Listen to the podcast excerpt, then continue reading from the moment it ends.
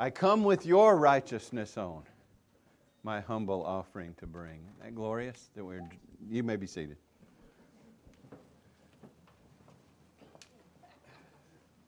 Coming to faith in Christ by God's grace, cleansed of all sin, as it were, metaphorically speaking, clothed in His righteousness. Our record before the bar in heaven is His record. Not because we deserve it, but because He does.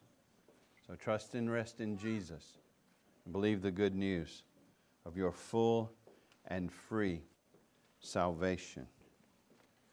Turn back to Ecclesiastes chapter 9, if you would. We are finishing up chapter 9 today. This will be a little different type of sermon. More like, think of it as a yearly checkup type thing or something. You go in, the doctor tests your blood pressure and your pulse and all of that. Well, we want to, we want to have God periodically test our spiritual pressure, test our spiritual heartbeats, test and show us how we're doing in following Christ, whether we're following Christ, and if so, you know, how is our spiritual health? And that's, that's the kind of thing I had in mind. Um, you can pray for me because when you're preaching through a book like Ecclesiastes, there's a fair amount of repetition. And so you don't want to preach the same sermon over and over when you get to that repetition. So, how might you take that and preach it in a, in a faithful way, but a, a new and, and different way that's profitable? So, it's kind of what I was struggling with this week, and uh, we'll see where I have come out here in a minute. But Ecclesiastes chapter 9, we'll begin reading in verse 11 that we looked at last time and read through the end of the chapter. This is God's word. Pay attention. Again, I saw that under the sun the race is not to the swift, nor the battle to the strong, nor bread to the wise, nor riches to the intelligent, nor favor to those with knowledge, but time and chance happen to them all. For man does not know his time, like fish that are taken in an evil net, and like birds that are caught in a snare. So the children of man are snared at an evil time when it suddenly falls upon them. I have also seen this example of wisdom under the sun, and it seemed great to me. There was a little city with a few with few men in it, and a great king came against it and besieged it, building great siege works against it. But there was found in it a poor and wise man, and he, by his wisdom, delivered the city. Yet no one remembered that poor man. Credit doesn't always go where it belongs, doesn't it? But I say that wisdom is better than might, though the poor man's wisdom is despised and his words are not heard. The words of the wise, heard in quiet, are better than the shouting of a ruler among fools. Wisdom is better than weapons of war, but one sinner destroys much good. Thus far, God's word. Let's pray together.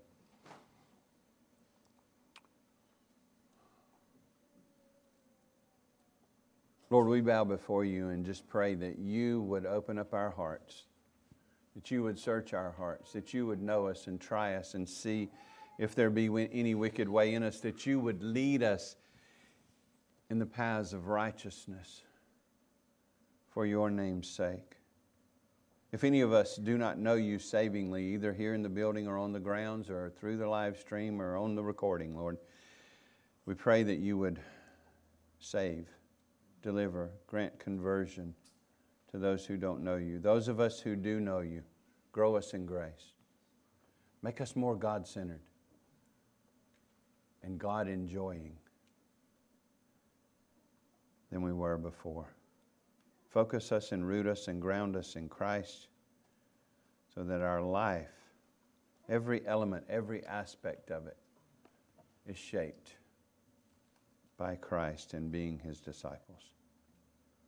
Lord, we praise you this morning pray for your blessing on the preaching and the hearing of your word. It is your word. Minister to your people with your truth.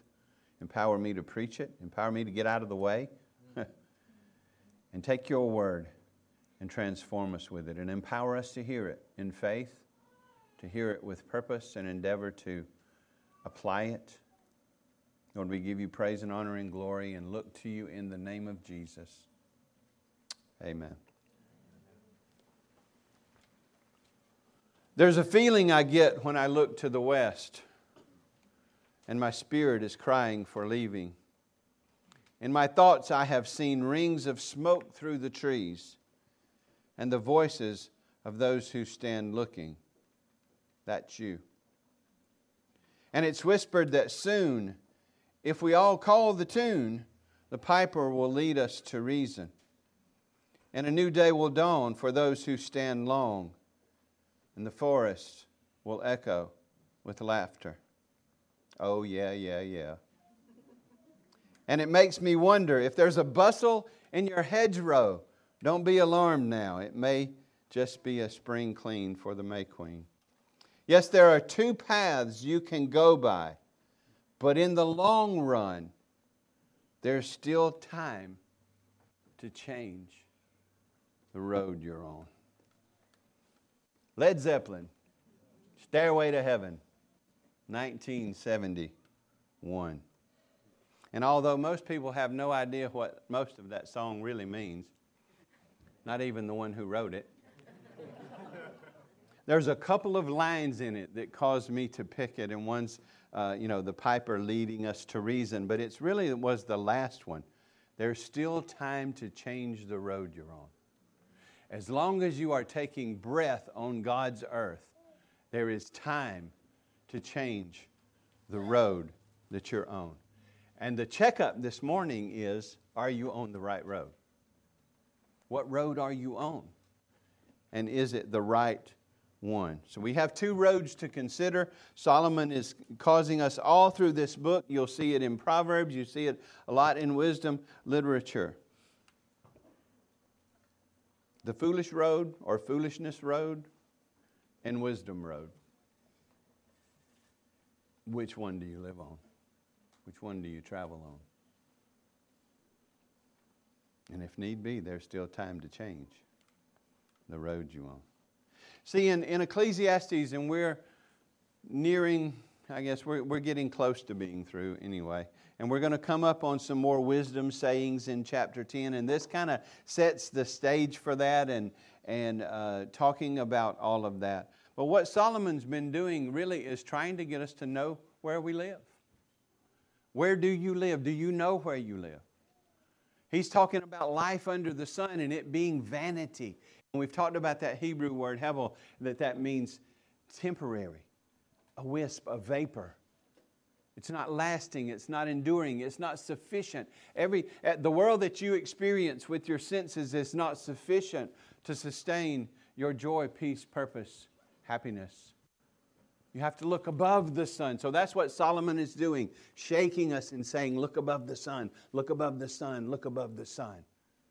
You can't find satisfaction here. You'll be like Mick Jagger. I try and I try and I try, but I can't get no lasting, true satisfaction. And today, as we're coming up on, we've talked about death coming to all. We've talked about enjoying life more than once. We've talked about, and we're beginning to talk about, or we are talking about wisdom better than folly. Uh, and we're going to look at uh, briefly, just real briefly, look at these verses. And then, then I want to ask you a question this morning.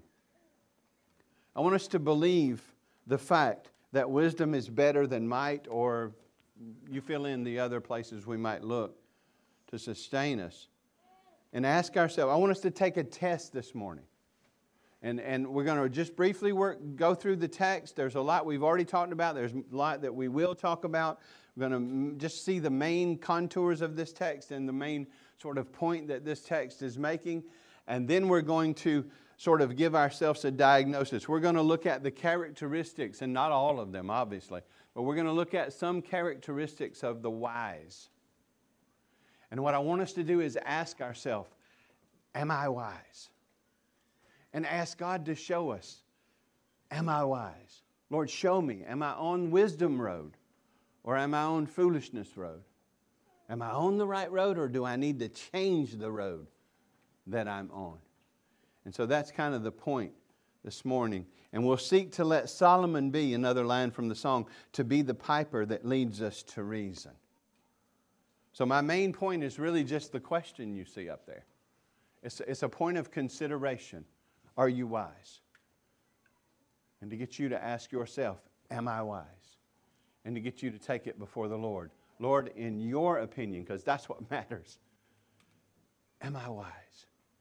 Am I walking in wisdom? Well, let's look at the text uh, quickly and just see, like I said, the, the main point of the text. Um, before we've seen this, um, Solomon has point us, pointed out in many places the weakness of wisdom or human wisdom or the wisdom we can attain. While he promotes wisdom, he wants us to understand that since we are finite creatures, we will never have the, um, the level of wisdom that will eliminate all injustices, that will eliminate all confusion, that will eliminate all problems. So there is a limit for human beings in wisdom but it's, a, it's still it's a, it's a necessary thing to have. It's an essential thing to have and it's an essential thing to grow in. And the point over and over is cho- choosing between foolishness and wisdom. Always choose wisdom wisdom in finite minds has weaknesses but in god's mind it has no limits he is all wise he is able to solve all problems he's able to rectify all injustice and he will do so in his time there will be none of that in the new heavens and the new earth. Until then, he calls us to walk in the wisdom that he has given us in his word. So look at this text right quick. We'll read just this section again. I have seen this example of wisdom under the sun, and it seemed great to me. There's a little city with a few men in it. So you have this very little city that's got a few people in it there's not many people there. They don't have a lot of resources. And for whatever reason, a great king, you know, great king in, implies what? Great army, a lot of people, a lot of strength and resources.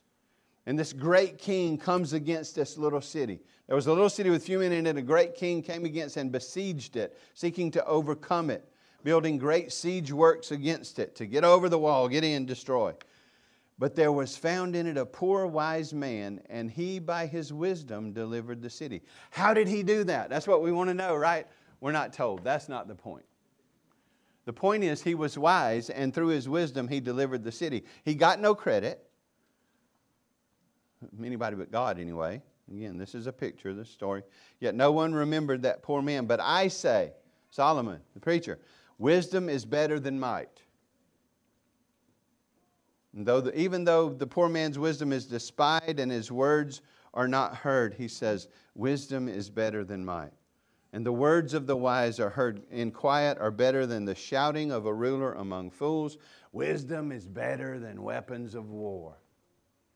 And without wisdom and with weapons of war, sinners do a lot of harm, but not going there this morning. Wisdom is necessary. Wisdom is provided if we look in the right place. So, what is wisdom? Well, you know, right use of knowledge for the right ends, all of that. But I'll give you this one this morning. Wisdom is the ability and willingness to understand and live life from God's perspective. Yeah, you're going to have to write that down. It's not up there. Wisdom is the ability and willingness to understand and live life from God's perspective. In other words, to let Him define what is wise, what is right, what is just, what is true. Because He is the all wise one and He has revealed to us wisdom. The ability and willingness to understand and live life from God's perspective. That is the wise person the one who is God first, and gleaning from Him and walking that way and aiming that way. And we've seen, we've seen before that getting wisdom is a must. We've seen how to get wisdom, so I'll just give you a few points. Uh, but to get wisdom, we must desire and treasure it. We're not going to seek it if we don't desire and treasure it, are we, kids? We, we look for the things we love, we look for the things we like, we, we look for what is a treasure to us. If you go read Proverbs 2, you'll see that we're to store up His commands. We're to seek them like silver and gold. We're to seek His wisdom as being highly valuable. So we, we first have to desire it or we won't seek it. So, what happens in a person's heart when God saves a person is He gives them a new heart eh, with new desires. So while that heart used to be other centered, it is now growing in and, and mainly God centered and asking Him what is wisdom and how He would have us to live. So we desire and treasure it. That's, that's, that's what's coming from the inside. We ask for it. That's prayer. That's again in Proverbs 2. I'll let you go read that. And then we seek it in His Word because that's where He tells us to seek it. So, the more of His Word that is in us and rightly interpreted, the more wise we're going to be. If We're practicing that. It's not just head knowledge, we're walking out what He's teaching us. Wisdom is living life from God's perspective according to His Word. And we grow in that as we grow as a Christian. Foolishness, then, is the opposite of that. Foolishness is rejecting. It's more of a, it's, it's more of a moral statement, right? It's a rejection of God. The fool is the one who rejects God, who won't look above the sun, who's going to call his own shots. It's a rejection of God and His perspective, His rule, His word. So, unwill- unwillingness to understand and live life from God's perspective would be what the Bible calls a fool. The fool says in his heart, There is no God. And goes on to talk about being a wicked person. We all know when we're thinking rightly, there's a God. Just before, before He saves us, we just don't want Him to rule us. We want to call our own shots. We certainly want Him to save us. But we don't want Him to tell us how to live. That's a lost mindset. That's not a saved mindset. There's remnants of it left in the believer that we have to overcome. How do we, what do we have to do to get foolishness?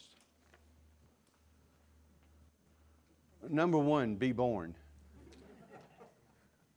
You're born in foolishness. You're born lost, born alienated from God, born with the self at the center, born living and understanding life from your perspective, wanting everything around you to serve you and to go well. So to be foolish, we just simply have to be born, and then we continue to ignore God, except for when His promises match up with what we want. So we want Him to be our bellhop and serve us and make our plans work. We want Him to give us what we want. We want Him to never interrupt what we want. Uh, life should, and we'll say silly things like this if there's a God, then He would never do this or He would always do. In other words, if there's a God, He would make my life easy and fun. No, actually, without grace, if there is a God, you would be in hell right now. But there is a God, and He is gracious and merciful. But we're born rejecting that. We're born trusting in our own understanding. We're born doing what's right in our own eyes. We're the great foolish king who's just seeking to conquer the world instead of the poor wise man who benefited others with his wisdom. See, when we're foolish, we're trying, we're trusting in our own understanding. We're seeking to do what's right in our own eyes, especially when it disagrees with God's word. It's easy to do what God requires when it's what we want to do anyway, right? There's a lot of religious fools. I'm not trying to insult anybody, but if your stance towards God is kind of boxing him out, that's foolishness because he's there and everybody knows it and his creation screams it and there's enough evidence out there to hold you without excuse. There's revelation in ourselves as being created in the image of god. There's enough to hold us without excuse but we born loving sin so we stiff arm god in favor of going our own, own way. Submission to god is wisdom rejection of god and rebellion against god is foolishness. There you go See, in our text today, though, wisdom, true wisdom, God given wisdom, beats might. The wise man defeats the great king in 14 to 16. It's wisdom that won the day, not the man. Wisdom is better than might, verse 16. Quiet words of wisdom are better than shouting. Wisdom is better than weapons of war. Wisdom is better. Period. Always choose wisdom over foolishness. Pay the price to choose wisdom. Wisdom won't always make life easier in the present. Sometimes it will make it harder. If you always want the easy way, That's not a wise way to walk. Wisdom is mightier, it's better, it's more useful. We need wisdom, great wisdom, to live in a fallen world. And that's what Solomon is saying. Know who you are, know where you live, so that you'll know your main purpose. And he's been hinting at it throughout the book, and in the end, he's going to tell us it's to fear God and to keep his commandments, knowing that judgment is coming. It takes great wisdom to live life in a God honoring way in a fallen world. And my question to you is Are you seeking it? Are you wise? Are you God centered? Or are you self centered? Life tells us. Look at your checkbook. Look at your life. Look at your choices. Look how you use your time. What does your week look like? Listen to it. Because now is when we walk into the spiritual doctor's office and sit down and get nervous, and he puts the cuff on us and tests our temperature and all of that. We're just going to look at a few characteristics of the wise with the intent of us saying, Am I like that? Does that match me? Is that what God has done in my life? Has He made me this way? So don't, don't start getting defensive. Don't box God out. Just ask Him, Lord, search me. Am I wise? We're going to look at a few characteristics of that. The first one, and this is the general one, and this is the one we keep hitting on in Ecclesiastes, is the one we're going to major on in the end. But the wise person fears the Lord. Listen to me, there is no true wisdom without the fear of the Lord, even though almost nobody talks about the fear of the Lord anymore. Well, that's because we're mostly trying to please men and not scare them or make them uncomfortable. My job's to scare you, make you uncomfortable, prepare you to die so you'll be ready to live. I love you enough to tell you the truth. The wise fear the Lord. Look at Proverbs 9:10. The fear of the Lord is the beginning of wisdom, and knowledge of the Holy One is insight. Notice the God centeredness of that the very start of wisdom starts with fear of the Lord. What's the implication? If you don't have the fear of the Lord, you are not. Oh, come on. If, if you don't have the fear of the Lord, you are not. I have to wake you up every once in a while. Some of y'all stay up too late on Saturday night. The fear of the Lord is the beginning of knowledge, Proverbs says. It's the beginning of wisdom. The psalm we read said that. If I don't fear the Lord, I'm not wise no matter what I claim to be. Well, what is the fear of the Lord, preacher? Well, we're going to talk much more about this later, but just here's a, here's a summary. If I fear God, I trust Him. I love Him. I delight in Him. I worship Him. I know, seek to know Him. I seek to obey Him. I have reverence for Him as God who is holy, holy, holy. The fear of the Lord is to put Him first out of love, not just gritting my teeth, changing the way he, because He said so. That's, that doesn't help anybody. It's really grasping His grace so that I'm in love, I love Him and order my life according to what He says because I trust Him. So fearing in the Lord, fearing the Lord is a, a reverential awe of Him. Think about it this way: it, the reformers drew a distinction between servile fear and filial fear. In other words, servile fear would be the fear of a slave. A slave would have of a harsh master. You know, if you're, a, if you're a slave and you have a harsh master, I mean, every time you get around, you hear a loud sound, you're cringing because you think he's about to whack you. Filial fear is family fear. It, it would be the fear, reverence, love, and awe that a child would have of a good father. Fear of disappointing him, fear of hurting him. Certainly, fear of his punishment when we need it, it's, it's multifaceted. I've said this before the fear of the Lord is like a diamond. It's multifaceted. It's beautiful. It's multifaceted. There's a lot of aspects to it. But it's, it's delighting in Him and trusting Him and loving Him and lining up life according to Him and His Word. See, see, if you're not in this book, you don't fear the Lord. Why do you think I'm pushing you to read the Word? Because I just want you to do what I say, or I'm a legalist that'll get points for that? No, this is your spiritual food. This is how you know God. This is how you live for Him. If you don't like this, there's something wrong with your heart. Just be real about the situation. And pray, pray into that and ask God to change that. Maybe you've never read the Bible in a way that with Christ in the center, so it's all just seemed like a lot of rules to you. We can learn to read the word well.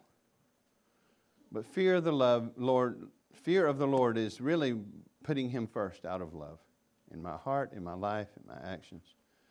Fearing the Lord means to be in awe of his holiness, to give him complete reverence and honor, the honor that is due him as the God of great glory, majesty, purity, power, and grace. So, obviously, to fear him, I have to know him. And to fear him, a fear of the Lord is a, is a, is a bow, is a life of a bow to him in worship and submission, in joy, trusting him, because if he'll sacrifice his son for us, what good thing would he withhold? So, the first characteristic of a wise person is that they fear the Lord. In a biblical way of understanding it. Not in a service way, in a servant way, but in a family way. That reverential awe and delight we have that manifests itself in joyful submission to Him. Do you fear the Lord? Secondly, the wise treasures God's word. Fears the Lord, the wise treasure God's word. Look at Psalm 112.1. And I love it when things are explained this simply, and when you get what's called apposition, you get a statement made in a comma, and then after that is another way of saying and expanding upon what was just said. Psalm 112.1 Praise the Lord. Blessed is the man, woman, boy, or girl, who fears the Lord. What do you mean by that, psalmist? Comma, who greatly delights in his commandments. So, an aspect of fearing the Lord is a great delight in His commandments. Do you have a great delight in His commandments? Are you wise? See, that's one of the first things I remember coming to faith in Christ. And God drew us to Himself, He drew us through His Word. And uh, people around me couldn't believe it. They thought I lost my mind. But I remember that sudden thirst, that certain yearning, that certain desire to read the Word and to know God. Somehow I knew this is where the answers were. And part of that being raised in a church without being made a disciple. But look at that again. Blessed is the one who fears the Lord. What do you mean, comma, who greatly delights in his commandments. Narrowing way in, yes, his Ten Commandments. Do you like the psalmist? And do you greatly delight in his law, in his word? Do you wish that your life was completely conformed to it? Do you grieve when it's not? Do you see his word as treasure and a delight? And do you seek wisdom in it, knowing that this is the source? Are you wise? Do you greatly delight in His Word? Proverbs 2 4. This is from Proverbs 2. I encourage you to go read that. Read all the Proverbs. You can ask yourself this question Am I wise as you read the whole thing? Proverbs 2 4. Talking about wisdom, understanding, insight from God and His commands, if you start in verse 1. But if you seek it like silver and search for it as for hidden treasures, then you will find it. Why do people search for silver and diamonds and gold? Because that's treasure. The treasure makes it worth the work to get it. And so many people die on treasure hunts because they're passionate to find the wealth and riches that will come. They love wealth and riches even when they don't have them, so they seek them and are willing to go to great extents to have them. Is that our heart attitude about God's Word? That it's a treasure to us. So we mine in it. Proverbs 2 is telling, telling us to be a miner. I remember Dennis Newell putting that hat on, that miner's hat, when he taught that passage. Just a visible illustration of becoming a miner in God's Word. Do you fear the Lord? Do you delight in His Word? Number three, this is the most important question I'll ask you this morning as far as becoming wise. Number three, the wise believe the gospel and trust God's Son for salvation. Look at this. 1 Corinthians 1:18 For the word of the cross, what is that? The gospel. The word of the cross is folly or foolishness to those who are perishing. But to us who are being saved, it is the power of God. So, what is the word of the cross? What is this thing that is both foolishness and power of God? It's the good news of the Lord Jesus Christ. See, uh, we talked about the question in the garden and the fall into sin, and, and all of us are sinners, and all of us can, cannot save ourselves. We need a Savior to come at just the right time. Jesus came. He was born under His own law. He didn't just come and die on the cross, but He fulfilled all righteousness by keeping His own law. God and man, one person, the Lord Jesus Christ the only one to ever keep the law in thought, word, and deed, the only one to ever deserve blessing and not cursing. He kept the law, providing a perfect righteousness for his people, honoring and glorifying the Father out of love. And then he died on the cross to pay the penalty for our sins. He didn't have any. Why did he die? Not just for that physical suffering, but God, it pleased God to crush him Isaiah 53 says. Why? He paid the penalty we deserve. Christ died for our sins. He took the hell we deserve. And he drank that cup dry. And on the third day, proving it all true, on the third day, he was raised from the grave, victorious. He ascended, he's reigning, he's coming again. Christ is Lord. Jesus Christ is Lord. He is Savior. The, the message of the cross is, and this is, this is why it can get touchy sometimes and we want to water things down. He's the only Savior. There's not another.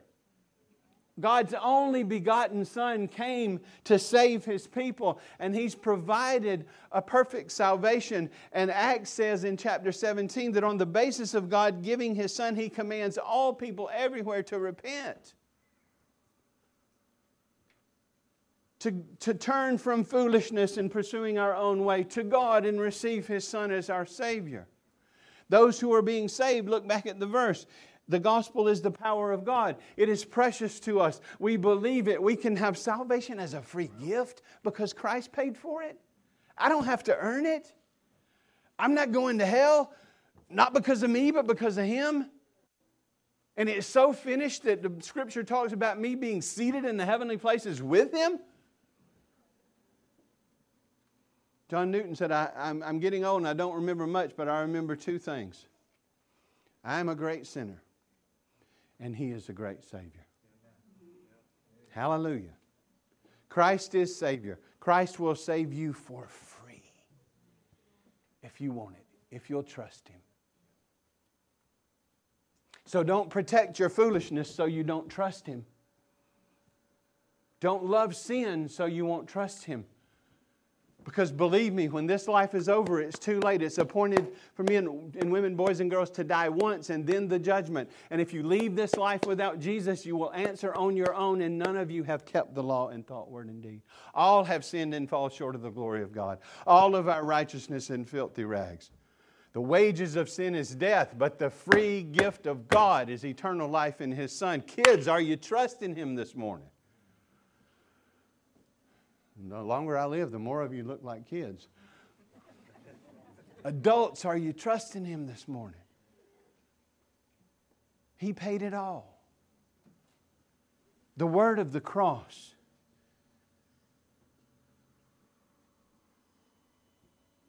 Is that Jesus saves sinners through faith in Him. The worst person you know can be saved this way. You, the best person you know. We're guilty of that sometimes, right? Can be saved this way. The wise believe the gospel and trust God's Son for salvation. The fool says, No, I'll do it my own way. I'm having too much fun now. I love my sin. So don't mess with me. And the scariest thing that could ever happen to you would be for God to give you over. Or to be one of those who hear on that last day, Matthew 7, go read it. Depart from me, I never knew you. Why? Because your life was characterized by foolishness, lawlessness, sin. If the gospel, listen to me, if the gospel is foolishness to you, that's not good news. That doesn't confirm you. God said it would be. But there's still time to change the road you're on. Do you see Christ as precious? Is the gospel good news that He died for your sin? Are you willing to turn to Him and have Him for your salvation? Then, if you are, no matter what you've done, you will be completely cleansed and forgiven. You will be clothed in His righteousness. You will be His child forever. And He will make you more and more wise, more and more wise the longer you live. Are you wise? Do you believe the gospel? Number four. I guess this rolls right out of that one. The wise are humble and teachable. They don't trust their own understanding. They accept correction from the Word or those who bring the Word. Remember that memory verse last week? If your brother sins, rebuke him. How? Not meanness, in love, with tears, with the Word. I love you, but this is a failure. And repentance is worked through the Word. See, the wise are humble and teachable.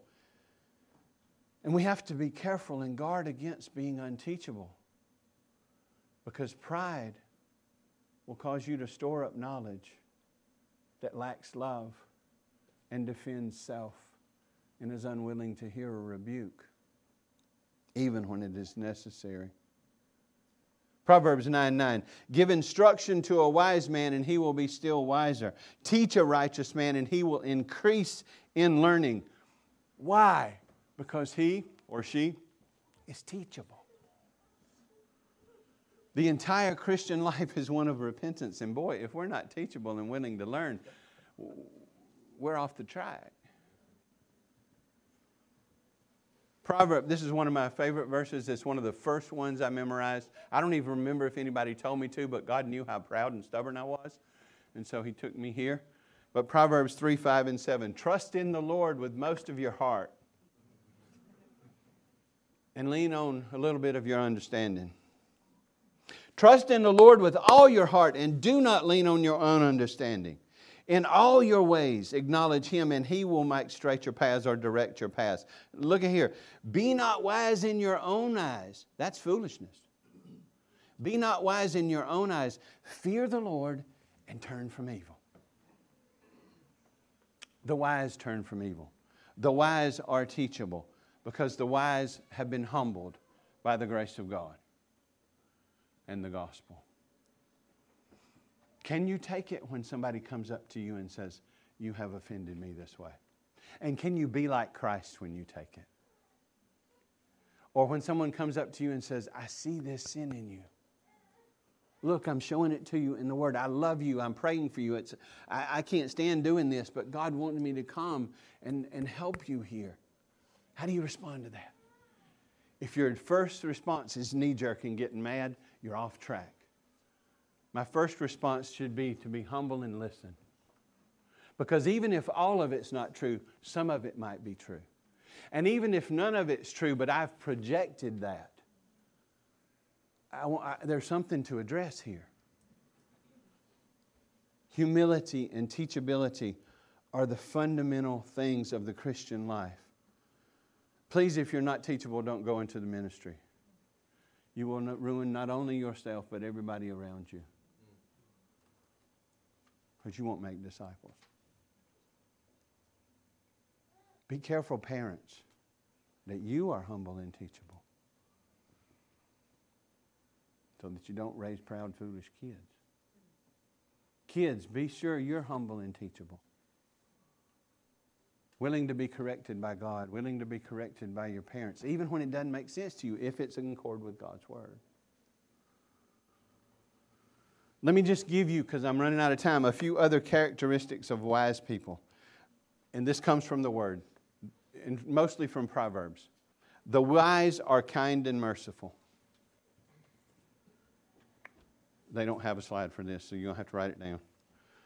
The note taking is important. Where's your pencil? Even if you write it down and throw it in the trash on the way out the door, you'll remember more. Just a challenge.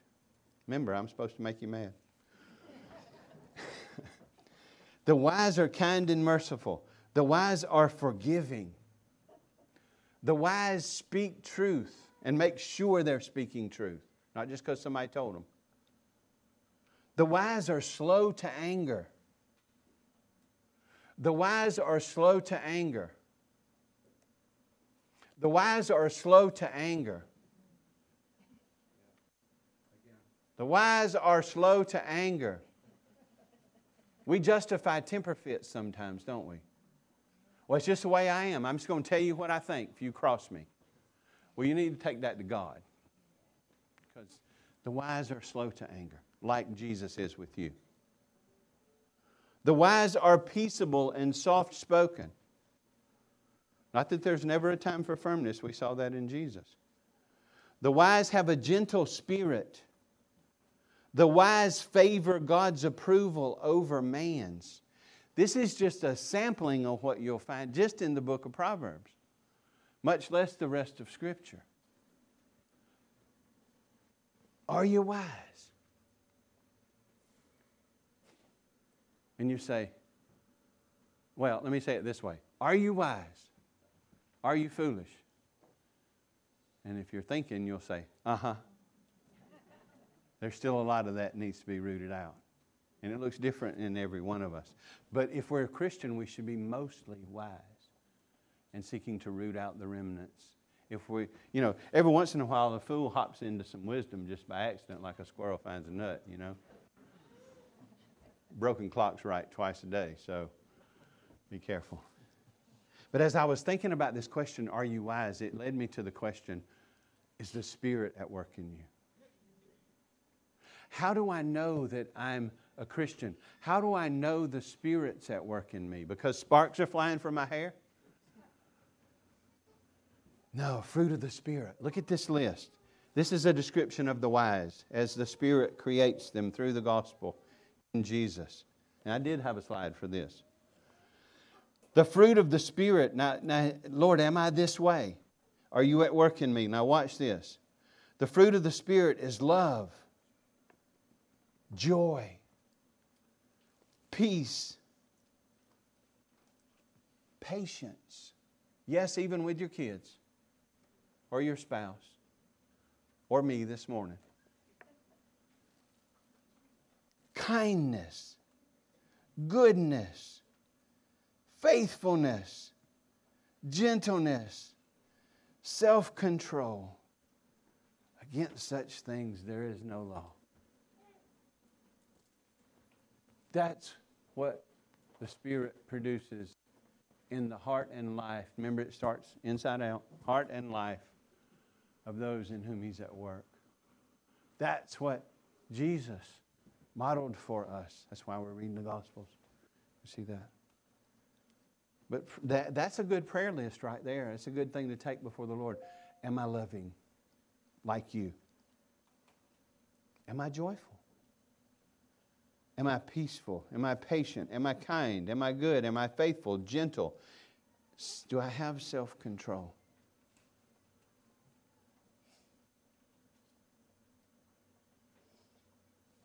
Am I wise? Because the Spirit produces wisdom in those that He saves. If I really know Jesus, if I'm a follower of Jesus and a disciple of Jesus, I'll be growing in these things and putting off the things that don't match, not justifying them. Because all this looks and sounds like Jesus. Aren't you glad we have a Jesus who has died to pay the penalty for our sins, who forgives us when we confess? When we see our foolishness and we take it before the throne of grace, God, I have sinned against you again. He's gracious and merciful. If we're in the wise one, we will be made like the wise one. And it'll all be by grace. Justification is a work of grace, sanctification is a work of grace. That's why we're memorizing those questions in case you don't know where that comes from.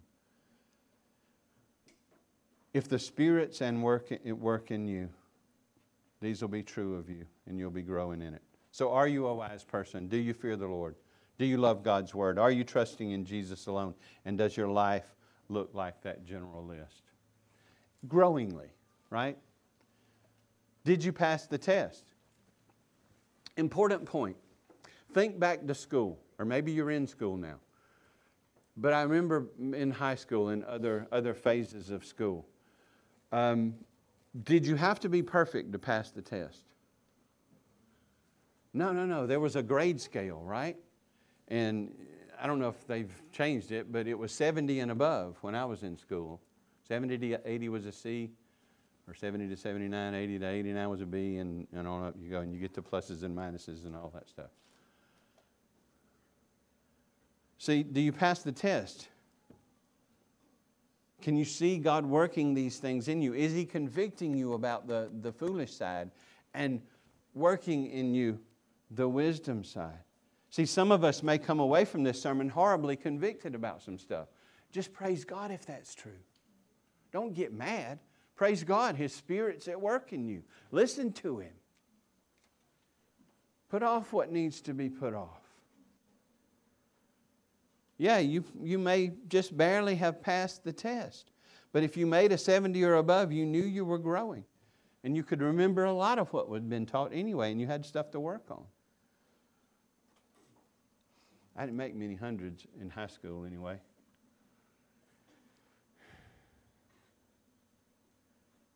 Own the fact that there's only ever been one perfectly wise person on the earth, and that's Jesus. And he had to grow in it. Amazing? Luke 2:52. And Jesus increased in wisdom and stature and favor in God with, with God and man. As he grew up as the second Adam, loving God and loving his word and hiding it in his heart. Don't forget he was human. One person, two natures, truly human, truly divine. So if you find yourself on Wisdom Road, maybe struggling but growing, there's some encouraging news, but there's some bad news. I'm convicted about the bad news and encouraged by what God is working in me. If you find yourself on Wisdom Road, be encouraged. God's at work in you. Press into it and depend fully on His grace in Christ. But if you find yourself on foolishness road, don't get mad at anybody. You, you did it. God didn't do it. I didn't do it. But repent. Turn from it. You need a new heart that submits to the Lord, that loves the Lord, that seeks to honor the Lord because of His grace. Today can be the day of salvation. Will you turn to Jesus and have Him be your all in all? Your Savior, your Lord, the one you follow, the one who shapes your life by His Spirit, making you look more and more and more like Him. What must I do to be saved? Believe on, trust in the Lord Jesus Christ. What did He say to all the disciples? Follow me. Follow me on the road of wisdom. Trust me because of grace in your life. Allow me to shape you, even when it hurts. Because as the song said, and this is good news too, there's still time to change the road you're on. There is a true stairway to heaven. Stairway, way, not that we earn it, but the, sta- the real way to heaven is looking to the Lord in faith, trusting Christ alone, growing in thinking and walking His way, growing in wisdom so that we're on wisdom road. Let me get that back for you.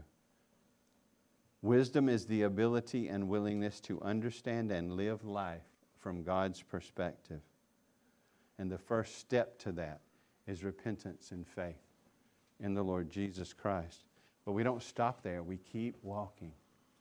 Power of the Spirit, directed by the Word, down that wisdom road so we grow in grace. Trust and follow Jesus down this road. He is your all in all. 1 Corinthians 1 30 and 31, I'll quit with this. Because of Him, God, you are in Christ Jesus, who became to us wisdom from God, righteousness and sanctification and redemption, so that as it is written, let one who boasts boast in the Lord.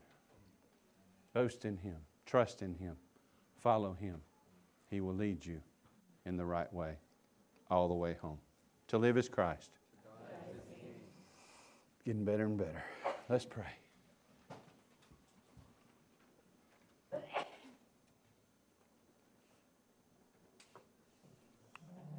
Lord, help us to live on our knees before your cross. In gratitude for your sacrifice to us, believing in your sacrifice, knowing that we've been cleansed from our sin, that we've been declared righteous, that we are in you righteous and, and adopted and hidden, united to you, that we are seated in the heavenly places, that we are to set our mind on things above our memory verses, Lord. Help us to believe the good news. Help us to be in awe of your grace to us. May that cross produce in us a love for you by the Spirit working in our heart, giving us a new heart, a heart of faith, so that we love you, so that we delight in you, so that we trust you, so that we joyfully obey you. We know your word tells us if we love you, you said, Lord Jesus, if you love me, you will keep my commandments. And John tells us the love of God is, is to keep his commandments, and his commandments are not burdensome. In other words, out of joy and delight in love. Help us to willingly be shaped by you in accord with your commandments, knowing that that is the path of righteousness, that that is the path of wisdom to follow our Lord and Savior according to his word. Lord, for those of who are listening to me via here or through the live stream or recording, those of your children who know you but have tender hearts and they're really convicted by this and sometimes made unsure when faith is challenged, I pray that you'd confirm, comfort, and strengthen them. Show them that they are your children and grow them in walking out of joyful love in devotion to you. Those who don't know you, even if they think they do, take that deception away. Help them to see that they're lost and in need of a Savior. Don't leave them there. Show them that the mercy and grace that they need is available in the Lord Jesus Christ. Grant repentance and faith today, Lord. Grant growth in grace. Grant, build your kingdom, build your church through your word. May we be, by the work of your grace in our hearts and lives, truly wise because the Spirit has worked wisdom in us that we fear you, we delight in your word, we trust you and receive Christ as our Savior, and we walk the way He has walked. Help us to not forget this, but to be examining ourselves to see if we be in the faith. That's a biblical principle. Am I wise? Search us and show us, Lord. Help us to rest in you. And those of us who know you, help us to rejoice in you and live for your glory. It's in Jesus' name we pray. Amen.